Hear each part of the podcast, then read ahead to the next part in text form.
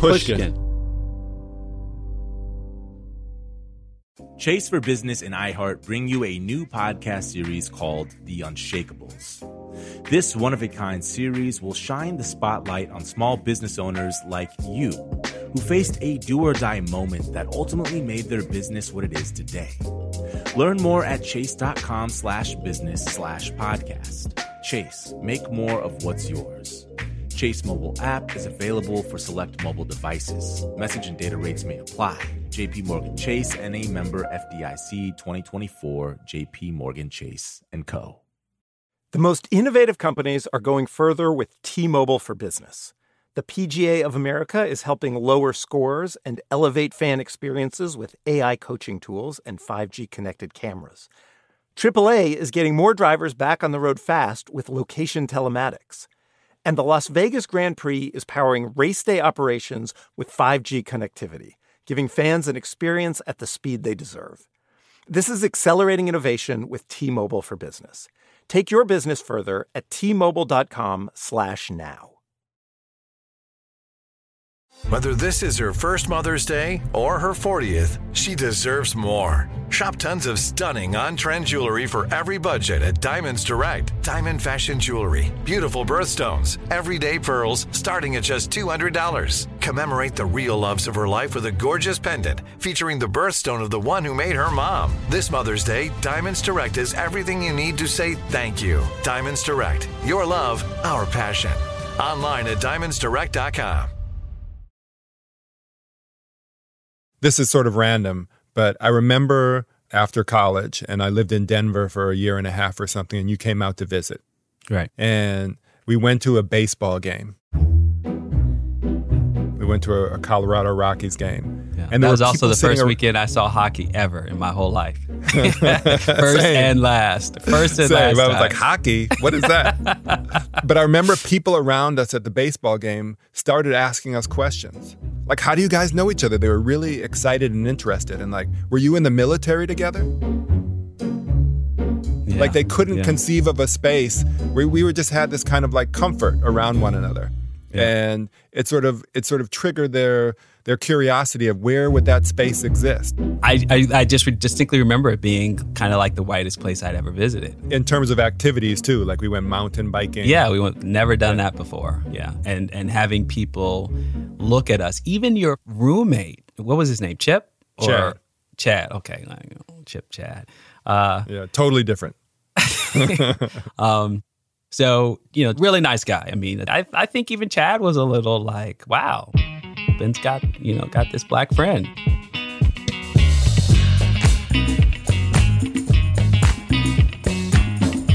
I'm Khalil Gibran Muhammad. And I'm Ben Austin. I was giving you a runway. Oh yeah, I don't. I give myself runway. You don't give me runway. I'm Ben Austin. And I'm Khalil Gibran Muhammad. We're two best friends, One black. one white, I'm a historian. and I'm a journalist. and this is some of my best friends are. Some of my best friends are. In this show, we wrestle with the absurdities And the challenges. of a deeply divided and unequal country. Yeah. So we're going to talk today about buddies. Buddies on the big screen. Interracial buddy films. Yep. And just a heads up, because we're talking about interracial buddy films, some of the clips contain offensive language. Let's do it. So we're going to talk about 48 Hours and we're going to talk about other interracial buddy films today. Ain't no goddamn way to start a partnership. Now get this. We ain't partners. We ain't brothers and we ain't friends. I'm putting you down and keeping you down until Gans is locked up or dead. And if Gans gets away, you're gonna be sorry you ever met me. I'm already sorry.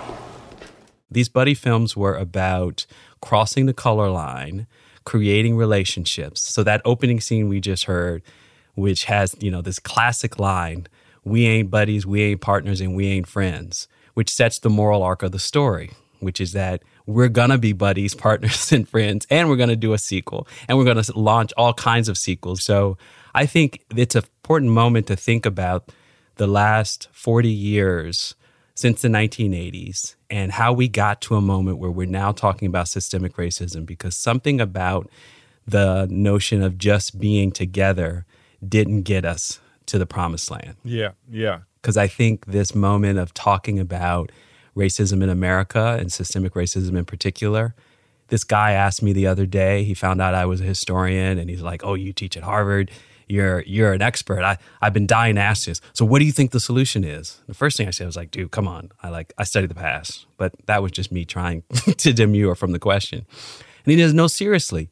And I said, Well, uh, what do you think? And he said, Integration, man, integration. I grew up in Jersey City. There's people everywhere from all over the world. And he said, We just need to spend more time together. Yeah. And that's what these buddy films were about. We were really shown something then that we were we were we were thinking about. And revisiting a movie like that now, you know, to try to to try to imagine that moment back when we were kids and what we saw. And then also this other thing, like what do they what do they tell us now? What do Yeah. we what do we learn? What do we take away from them? Yeah, so so there are all these amazing films. There's everything from the Defiant Ones in 1958 with Sidney Poitier and Tony Curtis. Everybody lives by him. Everybody's stuck with what is. Even them swamp animals. Even that weasel. You calling me a weasel? No, I'm calling you a white man. There's In the Heat of the Night, 1967, Sidney Poitier again. They call me Mr. Tibbs. I mean, he is like, I don't know, he's the every black man in Hollywood at that time. And he's starring alongside Rod Steiger. You got Silver Streak with Gene Wilder and Richard Pryor. I can't pass for black. Who you telling? I didn't say I was gonna make you black. I said I was gonna get you on the train. Now we got to make them cops think you're black. and then they, they get get back together and stir crazy. There's also Blazing Saddles, which was uh, the first movie that, that my brother and I went to, and we looked at one another and were like, "Damn, they make movies for us." Uh, and, and then and then we jump into the 1980s. Yeah. We got Trading Places, Dan Aykroyd, Eddie Murphy again. Nenge! Nenge Mboko from Cameroon. Do you remember me? It's Lionel Joseph. Lionel! Yep. And uh, all the Beverly Hills Cop movies, of course, which which is when Eddie Murphy is at the, the prime of his career. Disturbing the peace, I got thrown out of a window. What's the fucking charge for getting pushed out of a moving car, huh? Jaywalking? Then in the early 90s, you get White Men Can't Jump, which is a White surprisingly amazing film with Woody Harrelson and Wesley Snipes. Now, I seen you hustle, man. Hey, I ain't never used no goofy white motherfucker like that. Hey, who you calling goofy white motherfucker? Hey, you, you okay, goofy man, white let's motherfucker. Go, let's go. There's Rush Hour, which Rush extends Hour. the genre of interracial buddy films to Jackie Chan. There's, also Training Day with Denzel Washington and, and Ethan Hawke, a kind of another version uh, with, that inverts It's the another cop version, genre. right? Exactly. Yep. Yeah. It's, uh, so there. So there's a lot of films, right? It's been. This is a genre that's been going on literally for half a century. Uh, so we're going to Yeah. talk about two in particular today. 48 Hours, the first of Eddie Murphy's films, and also Lethal Weapon, which is a kind of a genre buster uh, with Danny Glover and Mel Gibson. Yeah. These films set in motion, you know, dozens of, of copycat versions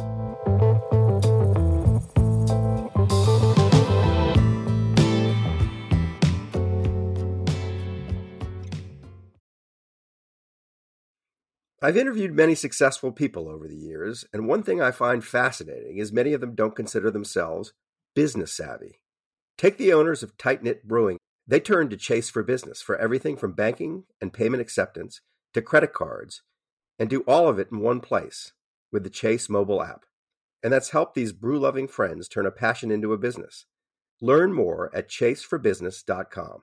Make more of what's yours. Chase mobile app is available for select mobile devices. Message and data rates may apply. JP Morgan Chase Bank NA member FDIC. Hello, hello. This is Malcolm Gladwell from Revisionist History. Let me tell you an unconventional story about a healthcare group that wanted to improve their efficiency. Boston Children's Hospital. They were already a leading pediatric facility. Their patient outcomes, workflows, and delivery of care were already great. But they wondered, how can we make it better? So the hospital got to work. Their idea was to build what they called clinical mobility, meaning a system which would allow their staff to access information and interact with patients on mobile devices anywhere in the hospital. And what made that possible? 5G. The hospital rebuilt their entire system with 5G technology at its core. That infrastructure now supports thousands of phones and tablets so practitioners can communicate with patients on a whole new level. Boston Children's also made sure the system could flex and scale to handle medical advancements like robotic surgery and virtual reality for training and research. This was worlds away from how they had previously operated. This innovative work hasn't gone unnoticed, first by patients, but also by their peers. Boston Children's was a first place winner in the industry category at last year's Unconventional Awards from T Mobile for Business, an event that celebrates customers who've dared to innovate for the sake of innovation. If the Boston Children's story rings a bell with you, if your team has asked the same questions about building a better business solution, I encourage you to enter this year's awards. It's a great way to be recognized for smart, disruptive thinking in front of some of your industry's most influential leaders. You can enter at tmobile.com slash unconventional awards. That's tmobile.com slash unconventional awards. I'll save you a seat. Snagajob is where America goes to hire, with the deepest talent pool in hourly hiring. With access to over 6 million active hourly workers, Snagajob is the all in one solution for hiring high quality employees who can cover all your needs. On demand, temp to hire, part time or full time. You name the position warehouse worker, retail associate, grocery store clerk, fitness trainer, baker, stylist, bellhop, podcast producer. Yeah, Snagajob's got a worker for that. With our easy to use platform, you're able to seamlessly post and fill available positions quickly with a dedicated customer support team to provide all the help you need along the way. Kind of nice knowing you have a talent pool like that in your own backyard, right? Snagajob is the partner you need to keep your business running smoothly. So visit snagajob.com or text snag to 242424 to talk to an expert. Snagajob.com, where America goes to hire. So Khalil, you you you were talking about all the ways that you you know Danny Glover defies stereotypes. Do you remember that at the time at all of seeing that and feeling anything? Well, I think I mean, yeah, I I I was very conscious of portrayals of blackness and black men, black people.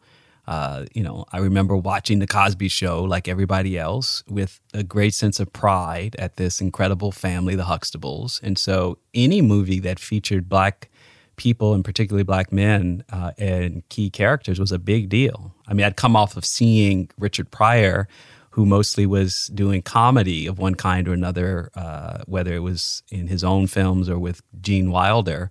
And these films seemed, you know, they seemed more mature, more positive. Uh, and I remember feeling that. Like I, ha- I was invested in what was happening on the big screen. I think this is probably true for uh, 48 Hours too. I mean, we don't talk about the genre of black savior films like we talk about the genre of white savior films, but that's that's the other thing that I think made these films interesting to black audiences. Well, the thing about the white character in all of these films is that for them to have the relationship with the black character, they need to be outsiders. That's part of the trope. You know, you're you're separate. You're a crazy person, a vigilante, not a team player. Like you're outside somehow white society, normal white society, and therefore you could be linked up with this black person in some way that's why I thinking about these buddy films as black savior films, right? Because at the end of the day, white people don't need saving, but for, right? Like, but yeah, for yeah. Uh, the characters, uh, Riggs, who's suicidal, Nick Nolte, who's just an asshole cop who's very selfish and himself is quick triggered and racist, right? Like he needs Eddie Murphy so he can stop being a racist cop. So these these buddy films are doing something to create space for black people in a white society that had only ever imagined them as something less than. Mm. So Eddie Murphy, Ben, I mean, of course, he was for our generation what Richard Pryor had been to our parents' generation and what Dave Chappelle has been for a whole generation of young people who are younger than us. Yeah, yeah. The black comic translator of all the racist myths and mythologies and absurdities in America. And that's part of the excitement of 48 Hours. It's his breakout role, and we know him already. But it, it was just part of my coming of age experience in Hyde Park um, and being, you know, at the local theater. And of course, you and I ended up working. Literally, we met the next year after that movie and worked next door at Hyde Park Computers. The theater and the, the computer store were almost contiguous. And yeah, and seeing movies there was a big deal. Yeah. So that movie, I think, is really powerful because it is so steeped in racism. Like you're talking about 48 hours. 48 hours. I mean, yeah. It is. It is in your face. I mean, if Lethal the- the Weapon first- was the colorblind version of this, right? 100%. This Yeah. is just the opposite. Yeah, so this is very much a Hollywood film. Joel Silver produces this film. Maybe it's his first one, and he ends up producing actually Lethal Weapon and a million other movies. But there's something that still feels really unique about this and different from other films. There's all this racism in the film, but it feels like it's an analysis of racism and race rather than being racist Oh, absolutely. from the very first moment. The f- opening scene is, you know, uh, where one guy breaks another one out of prison, and the whole way he does it is by saying racist things against him as a as a Native American. Right. It's from the very opening lines. You got a big mouth, convict. Take it easy, Chief. He's only joking. Okay. Can I have the water, please? Fire water, Tonto. Is that what you mean? Fire water, huh? Yeah, there's And that line, there- fire, water, Tonto, right? So, the, Yeah. so Eddie Murphy is joined in this league, this band uh, of criminals um, that includes two white guys, an Indian, and a black guy. It's kind of like one of those jokes, right? Like what what happens when two white guys, an Indian, and a black guy get together and rob a bank? And so that's like the conceit of the film out the gate, and uh, the racism directed towards the character. What was his name? Billy. Yeah, Billy, the, the Native American guy. Yeah, Billy. I- yeah, Yeah. Billy, um, is just. It, I mean, it's it it's jaw dropping from the beginning, and so partly what I'm thinking about seeing that as kids um, is how commonplace it was to play to this racist humor um, and these stereotypes, right? Yeah, saying it felt like that race is always present and on people's minds, and people talk about it, and people worry about it, and people joke about it, and it's there at every moment. And it doesn't necessarily lead to racism, but you don't pass up a moment to mention it or to joke about it or to nudge something about it. Yeah, I mean the humor the humor is dramatized, so it's not meant for laughs, right? It, it's like we all know this is how we really think and talk about each other. So so we're going to lean into that. In fact, Nick Nolte's character, I mean he you know he opens as this kind of you know working stiff cop who's sleeping with this woman. You know he's non-committal. It's just about the sex, uh, and it's just another day on the job. And this day happens to be one where he's going to end up getting some black guy out of jail to solve a crime. Um, but the first thing, you know, out of his mouth, basically, uh, within the conversation when he meets Eddie Murphy, shortly after he basically says, I need your help, is, you know, I thought you were a smart boy. Like, I mean, and and he says it all, just shy of a Southern twang. Oh man, it it I mean I I I it, it goes from boy jive. He calls him a spear chucker. He says you um what was uh he calls him watermelon at one point. Yeah, later says- on, I, yeah. He calls him a chocolate colored loser. And then and then finally it like builds, builds, builds, and they have this scene where they get in a fist fight. He uses the N-word. It like, I mean, he goes to places you're like, watermelon, damn. Like spear chucker, like in another actor, it you know, if if you had Mel Gibson saying those lines, it would have come across totally differently.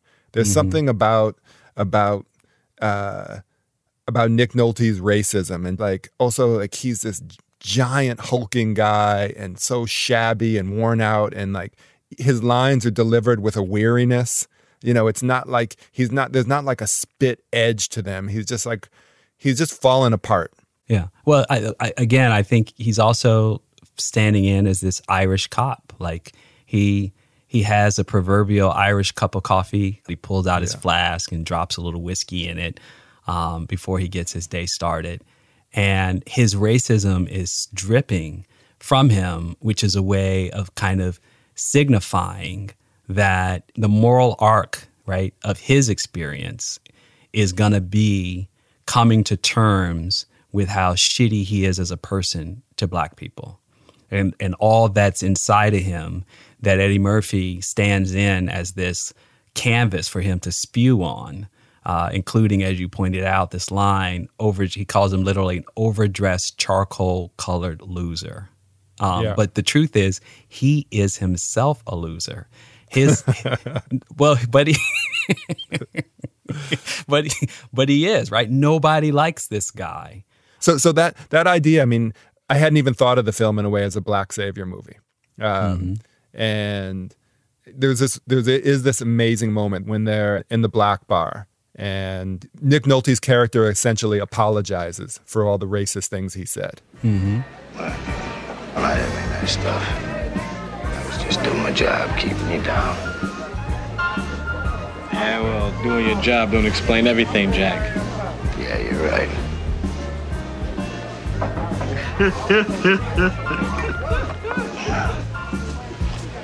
as long as you feel like Abraham Lincoln. Which at first I was like, I, I, confused it with with George Washington. Was it telling the truth? And I was like, oh no, he means freeing the slaves. Exactly. like, like, like, yeah. I mean, yeah. the the idea that you know in his raspy, weary voice, he says all the words again and apologizes. I was just doing my job, holding you down. And Eddie Murphy's line is amazing. You know, doing your job doesn't explain all of it. Right. And he Jack. says, Yeah. Yeah, you're right.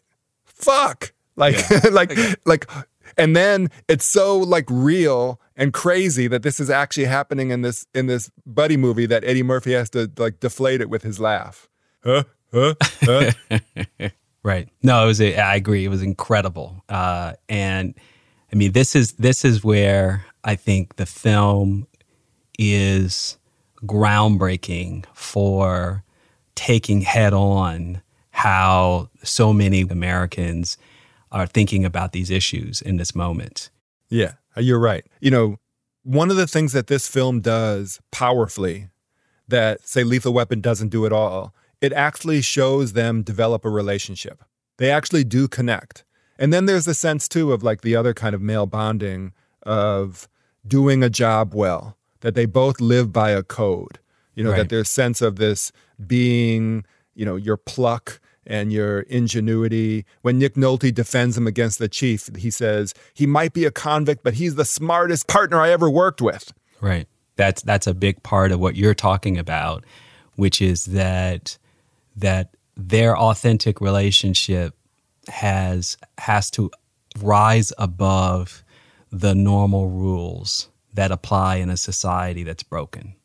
Yeah. They maybe that's a good good moment to talk about that that bar scene, the, the probably the yeah. most famous scene in the movie. Yeah. So this scene, you know, they're they're going in to find out where this guy Billy is, and they they know that he used to bartend there, and they walk into this bar, and it is just like some fantasy land of, as they say, redneck bar. Mm-hmm. Like the first shot, you hear these fiddles. It's like the Charlie Daniels band and you see a woman on stage dancing to like fiddles going nuts. Every single person in there is white and is wearing a cowboy hat. And there are Confederate flags everywhere. Everywhere. Like it, it just goes from con- small Confederate flag, bigger, big Confederate flag, bigger Confederate flag. Right. And and so the first line that Eddie Murphy says, Not a very popular place with the brothers. My kind of place. Always like country boys. They're sure as hell gonna like you. Eddie Murphy, the work that he does in this scene, just it's masterful. Right. But it also it, it's also the moment where Eddie Murphy embodies the actual power of policing. Yes. Right. Yes. So that's that's a moment where Nick Nolte sees a version of himself and realizes how much power and privilege he actually has. Yeah. So before they go into this honky tonk bar, Eddie Murphy's character, Reggie Hammond, says to Nick Nolte's character, Jack Cates, mm. the thing that gives you power is your badge. I could get the information if I just had a badge. And Nick Nolte, he says, No way, you know, I'm a great cop. I know what I'm doing. And so they make a bet. and he says, "I'll give you my badge, and you can you can try to see if you can get the same information out of these people." Oh yeah, no, it's it's such a powerful moment in the film because hmm.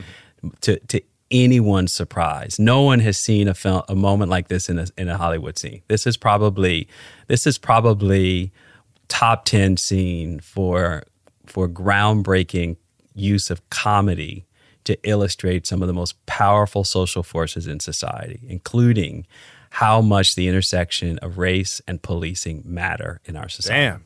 You're yeah, like you're like this is Orson Welles level shit right here.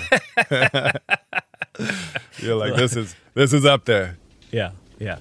All right, listen up. I don't like white people. I hate rednecks. You people are rednecks. That means I'm enjoying this shit. Yeah. So uh, uh okay. So like that is the moment where Eddie Murphy fully embodies Nick Nolte's power. Yeah. He he he literally turns he he basically collides the power of policing with the power to be racist. Because yeah. he can do anything to these people and and they can do nothing about it. You know what I am? I'm your worst fucking nightmare, man. I'm a nigga with a badge. That means I got permission to kick your fucking ass whenever I feel like it. And that that is the slavery metaphor playing out in this moment which yeah, Nick Nolte, yeah. and what I love about the scene is it's also the moment where Nick Nolte is watching this. The camera comes back to Nick Nolte time and yeah, time again so that he can see with his own eyes what he has been doing to people. Yeah. And maybe maybe like he sees it, but he doesn't it doesn't sink in yet. But well, but no, it's but it's part it's part of the process. It's part right? of his growth. Yeah. Yeah. So I think we should take a look then at how this notion of power and privilege moves out of Eddie Murphy to another movie that Joel Silver makes five years later, another interracial buddy film, another cop action film. And this time, Danny Glover plays the straight guy, and he's the cop in charge. He's Sergeant Murtaugh. And all of a sudden, all these stereotypes are completely inverted. He's a family man. He's cautious. He's played by the rules. He's 50 years old, thinking about retirement because he's already done his 20 year bid. And he gets this crazy ass lunatic white guy as a partner who's played by Mel Gibson. Fascinating.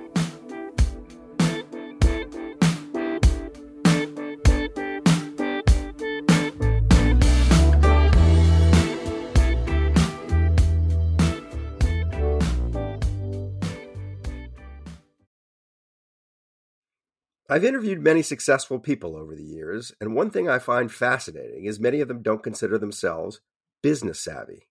Take the owners of Tight Knit Brewing. They turned to Chase for business for everything from banking and payment acceptance to credit cards, and do all of it in one place with the Chase mobile app. And that's helped these brew loving friends turn a passion into a business. Learn more at chaseforbusiness.com. Make more of what's yours. Chase mobile app is available for select mobile devices. Message and data rates may apply. JP Morgan Chase Bank NA member FDIC. Hello, hello. This is Malcolm Gladwell from Revisionist History. Let me tell you an unconventional story about a healthcare group that wanted to improve their efficiency. Boston Children's Hospital. They were already a leading pediatric facility. Their patient outcomes, workflows, and delivery of care were already great, but they wondered, how can we make it better? So the hospital got to work. Their idea was to build what they called clinical mobility, meaning a system which would allow their staff to access information and interact with patients on mobile devices anywhere in the hospital. And what made that possible? 5G. The hospital rebuilt their entire system with 5G technology at its core. That infrastructure now supports thousands of phones and tablets so practitioners can communicate with patients on a whole new level. Boston Children's also made sure the system could flex and scale to handle medical advancements like robotic surgery and virtual reality for training and research. This was worlds away from how they had previously operated. This innovative work hasn't gone unnoticed, first by patients, but also by their peers. Boston Children's was a first place winner in the industry category at last year's Unconventional Awards from T Mobile for Business, an event that celebrates customers who've dared to innovate for the sake of innovation. If the Boston Children's story rings a bell with you, if your team has asked the same questions about building a better business solution, I encourage you to enter this year's awards.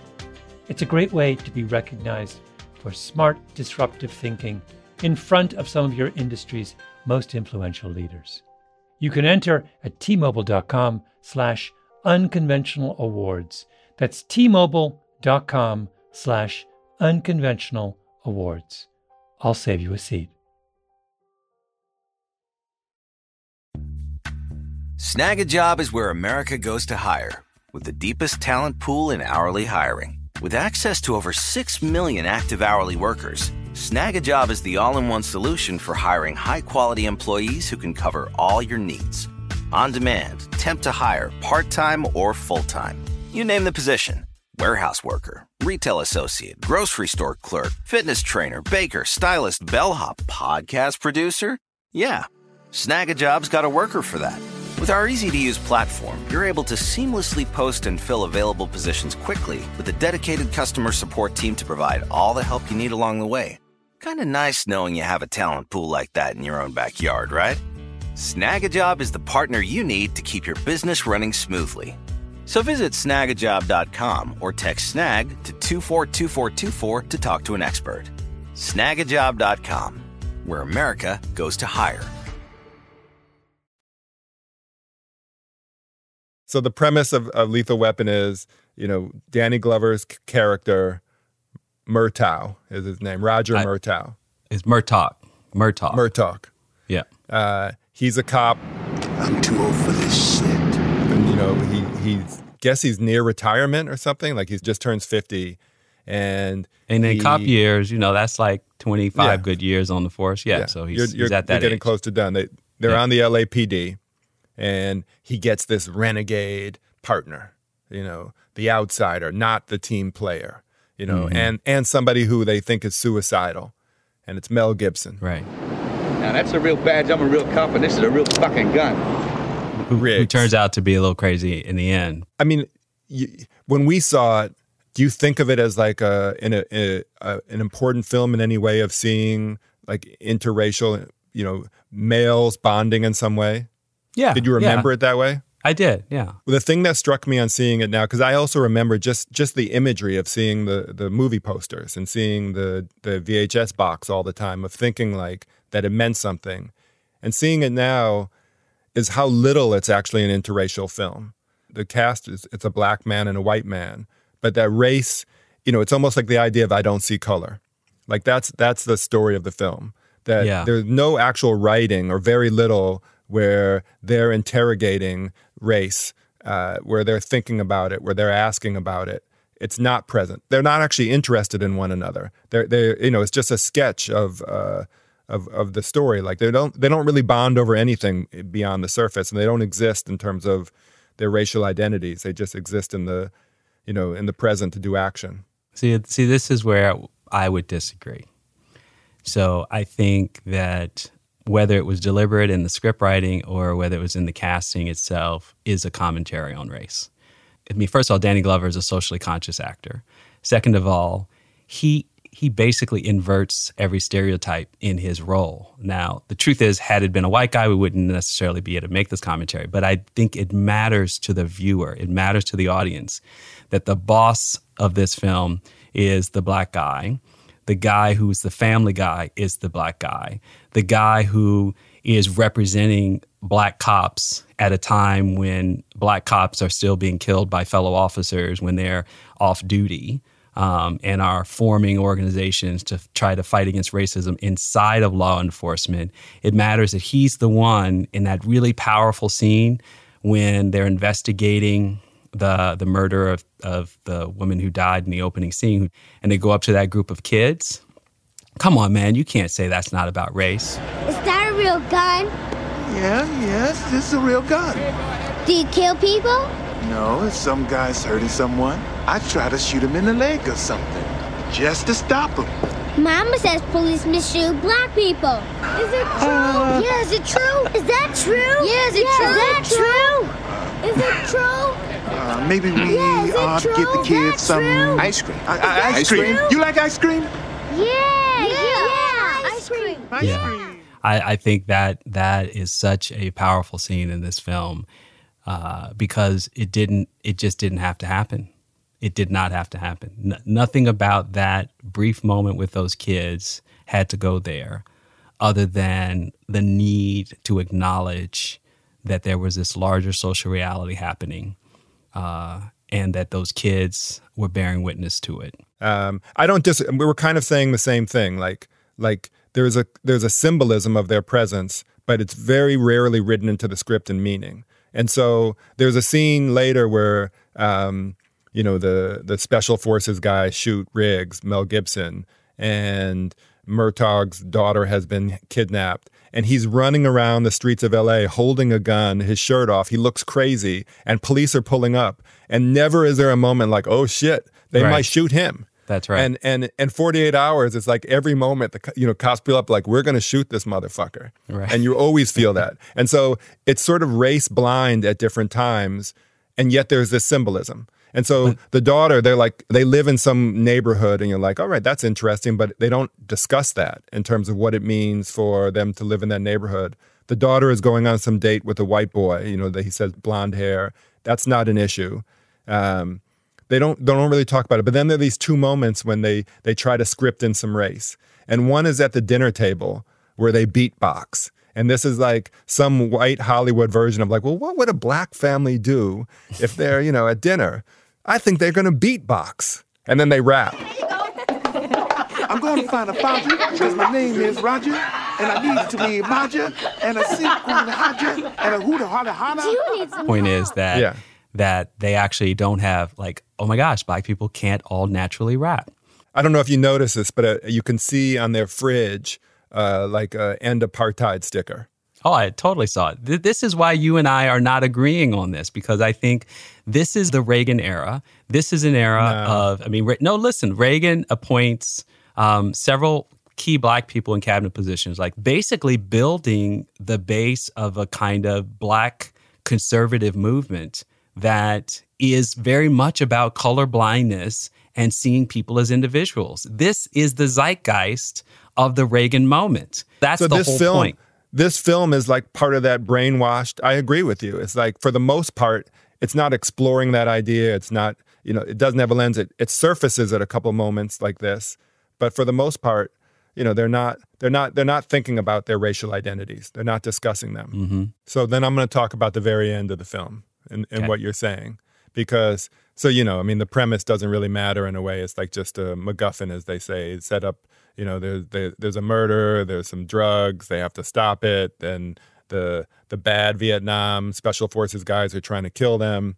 And so one of these guys, played by Gary Busey, is the other special forces. And then he and Mel Gibson have this fight on Danny Glover's suburban lawn at the very end, Yeah. because he's he you know they need revenge, and in some absurd way, they all the police are like you know even though he's murdered all these people, let's let them fight like fist Right. fight as like you know to work this out like man to man, and this is such a man world, and and so you know in the end, Mel Gibson is getting he's getting beat up. He takes his shirt off, you know, purposefully. Like he's he's you know this is Mel Gibson. It's raining. He's wet. He has this mullet, like a long mullet, you know, curly mullet.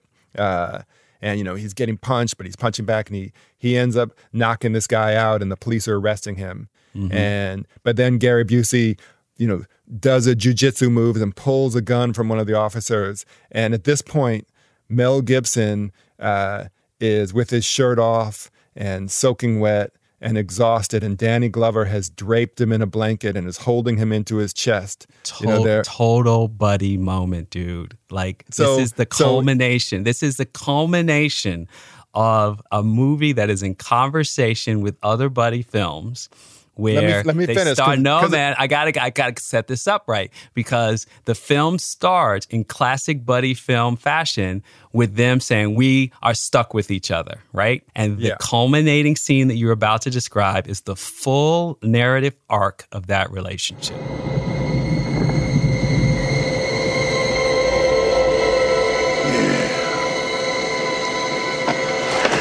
I got you. Uh, I got you, partner. Yeah. So culmination is the right word because it's totally orgasmic.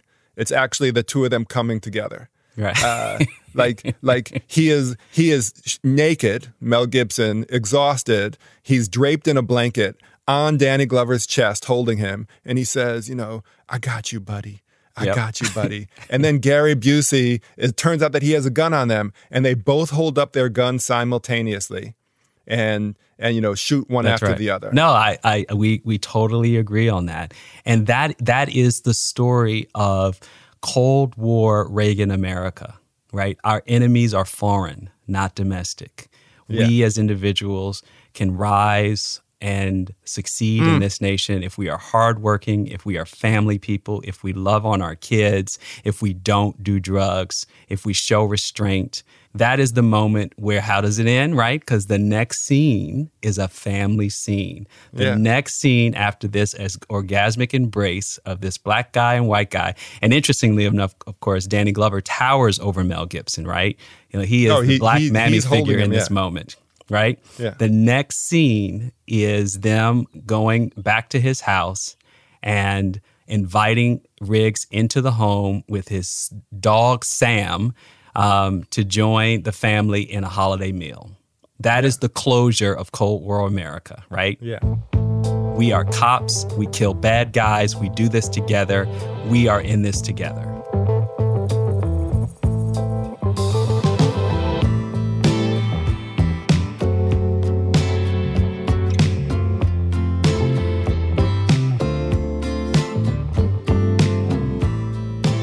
So, what's obvious about these films is these are films for white audiences, um, for white men who are making these films and imagining that liberal Hollywood is talking to white guys around America who, you know, who who are having very isolated, Yeah. segregated, all white experiences. And so, as a white guy, uh, what do you think these films uh, tell us as we look back and thinking about our own relationship and coming of age in the 1980s? Yeah, I mean, I I also tried to watch these movies and see whether I saw myself in them. You know, definitely definitely not in Mel Gibson. You know, but I I do think it is that sense of redemption that you talked about. There's something comforting in them, right? Like that's how we're You we're white supposed to redemption, redemption for white men.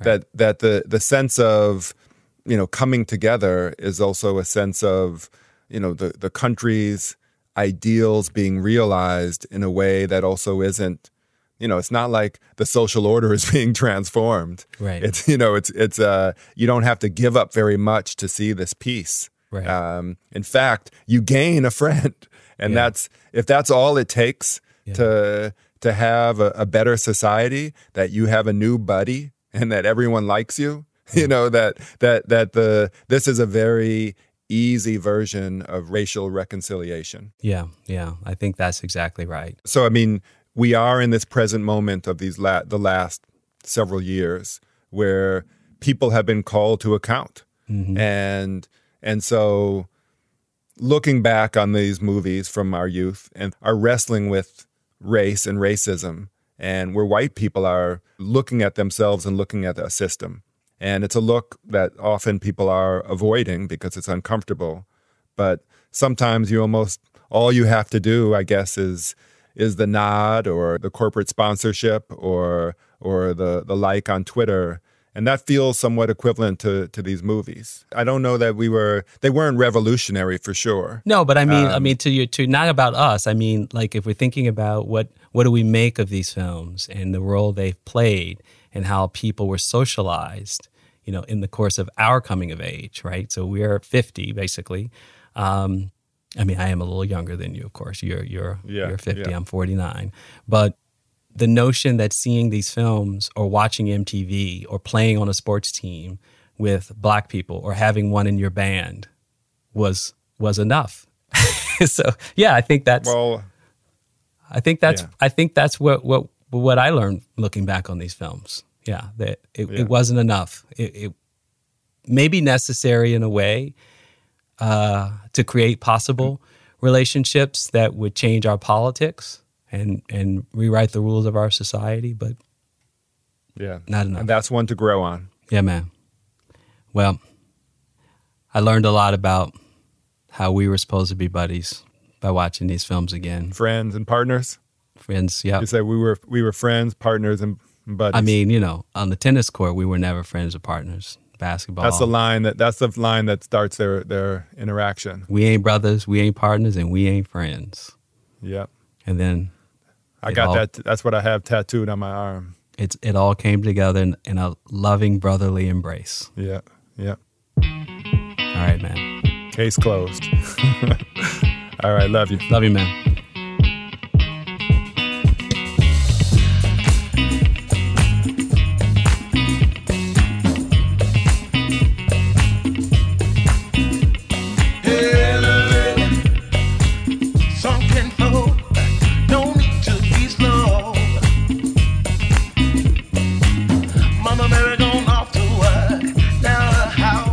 Some of My Best Friends Are is a production of Pushkin Industries. The show is written and hosted by me, Khalil Gibran Muhammad, and my best friend, Ben Austin. It's produced by Cher Vincent and edited by Karen Shakerdge. Our engineer is Martine Gonzalez. Our associate editor is Keishel Williams. And our showrunner is Sasha Matthias. Our executive producers are Lital Molad and Mia LaBelle. Special thanks to Eddie Murphy. You've been formative to our lives. Thanks to my wife Stephanie, who was our sharpest listener on this episode, and Matt Cottrell, the biggest movie watcher I know who helped with research. At Pushkin, thanks to Heather Fain, Carly Migliori, John Schnars, and Jacob Weisberg. Our theme song, Little Lily, is by fellow Chicagoan Avery R. Young from his amazing album Tubman. You will definitely want to check out more of his music at his website, averyryoung.com. You can find Pushkin on all social platforms at Pushkin Pods, and you can sign up for our newsletter at pushkin.fm. To find more Pushkin podcasts, listen on the iHeartRadio app, Apple Podcasts, or wherever you like to listen. If you love this show and others from Pushkin Industries, consider becoming a Pushnik. Pushnik is a podcast subscription that offers bonus content uninterrupted listening for $4.99 a month. Look for Pushnik exclusively on Apple Podcast subscriptions. You got a hot mic? Hot mic. I'm ready. As as as uh, we say on the golf course, is your motor running? I don't know what that means. That's when you're I don't- ready. I don't- That's when you're ready. No, I yeah, don't whatever. fuck with That's when you're ready. You grew up. You grew up. You grew up three blocks Exactly. from And we were my father told Exactly. me he said to me, "We are not people who play golf." He said that to me. The tradition of breaking tradition continues with the return of the unconventional awards from T Mobile for Business at Mobile World Congress. This is an event that celebrates innovators whose bold actions took their industries to new places. If that sounds like you and you're a T Mobile for Business customer, enter today. If you win, you'll be publicly honored among some of the most influential leaders in industry, and me, I'll be there too. Enter now at tmobile.com slash unconventional awards. See you there. Are you still searching for your perfect place to call home? Well, now is the time to buy at Fisher Homes. If you're looking to move in before the end of 2024, May could be your last opportunity to start building your dream home and close before the year's end. If you're hoping to move in even sooner, Fisher Homes also has homes that are move in ready and waiting for you, where you can start enjoying the benefits of homeownership even faster. Schedule your personal tour with a new home advisor today at FisherHomes.com and make this spring the season you find your perfect home sweet home. Musora is your access to online music lessons for guitar, piano, drums, and singing. You know, I love music, but I haven't picked up an instrument in years. You know why? I tell myself, I don't have time. Where am I going to find a teacher? Well, there's an answer Musora. Musora is the place where you can learn essential skills and techniques with more than a hundred of the world's best teachers and musicians and thousands of famous songs. You get seven days totally free to try it out, and then it's just $30 per month, less than a single private lesson. Just go to Musora.com, M U S O R A.com, to start a new musical journey today.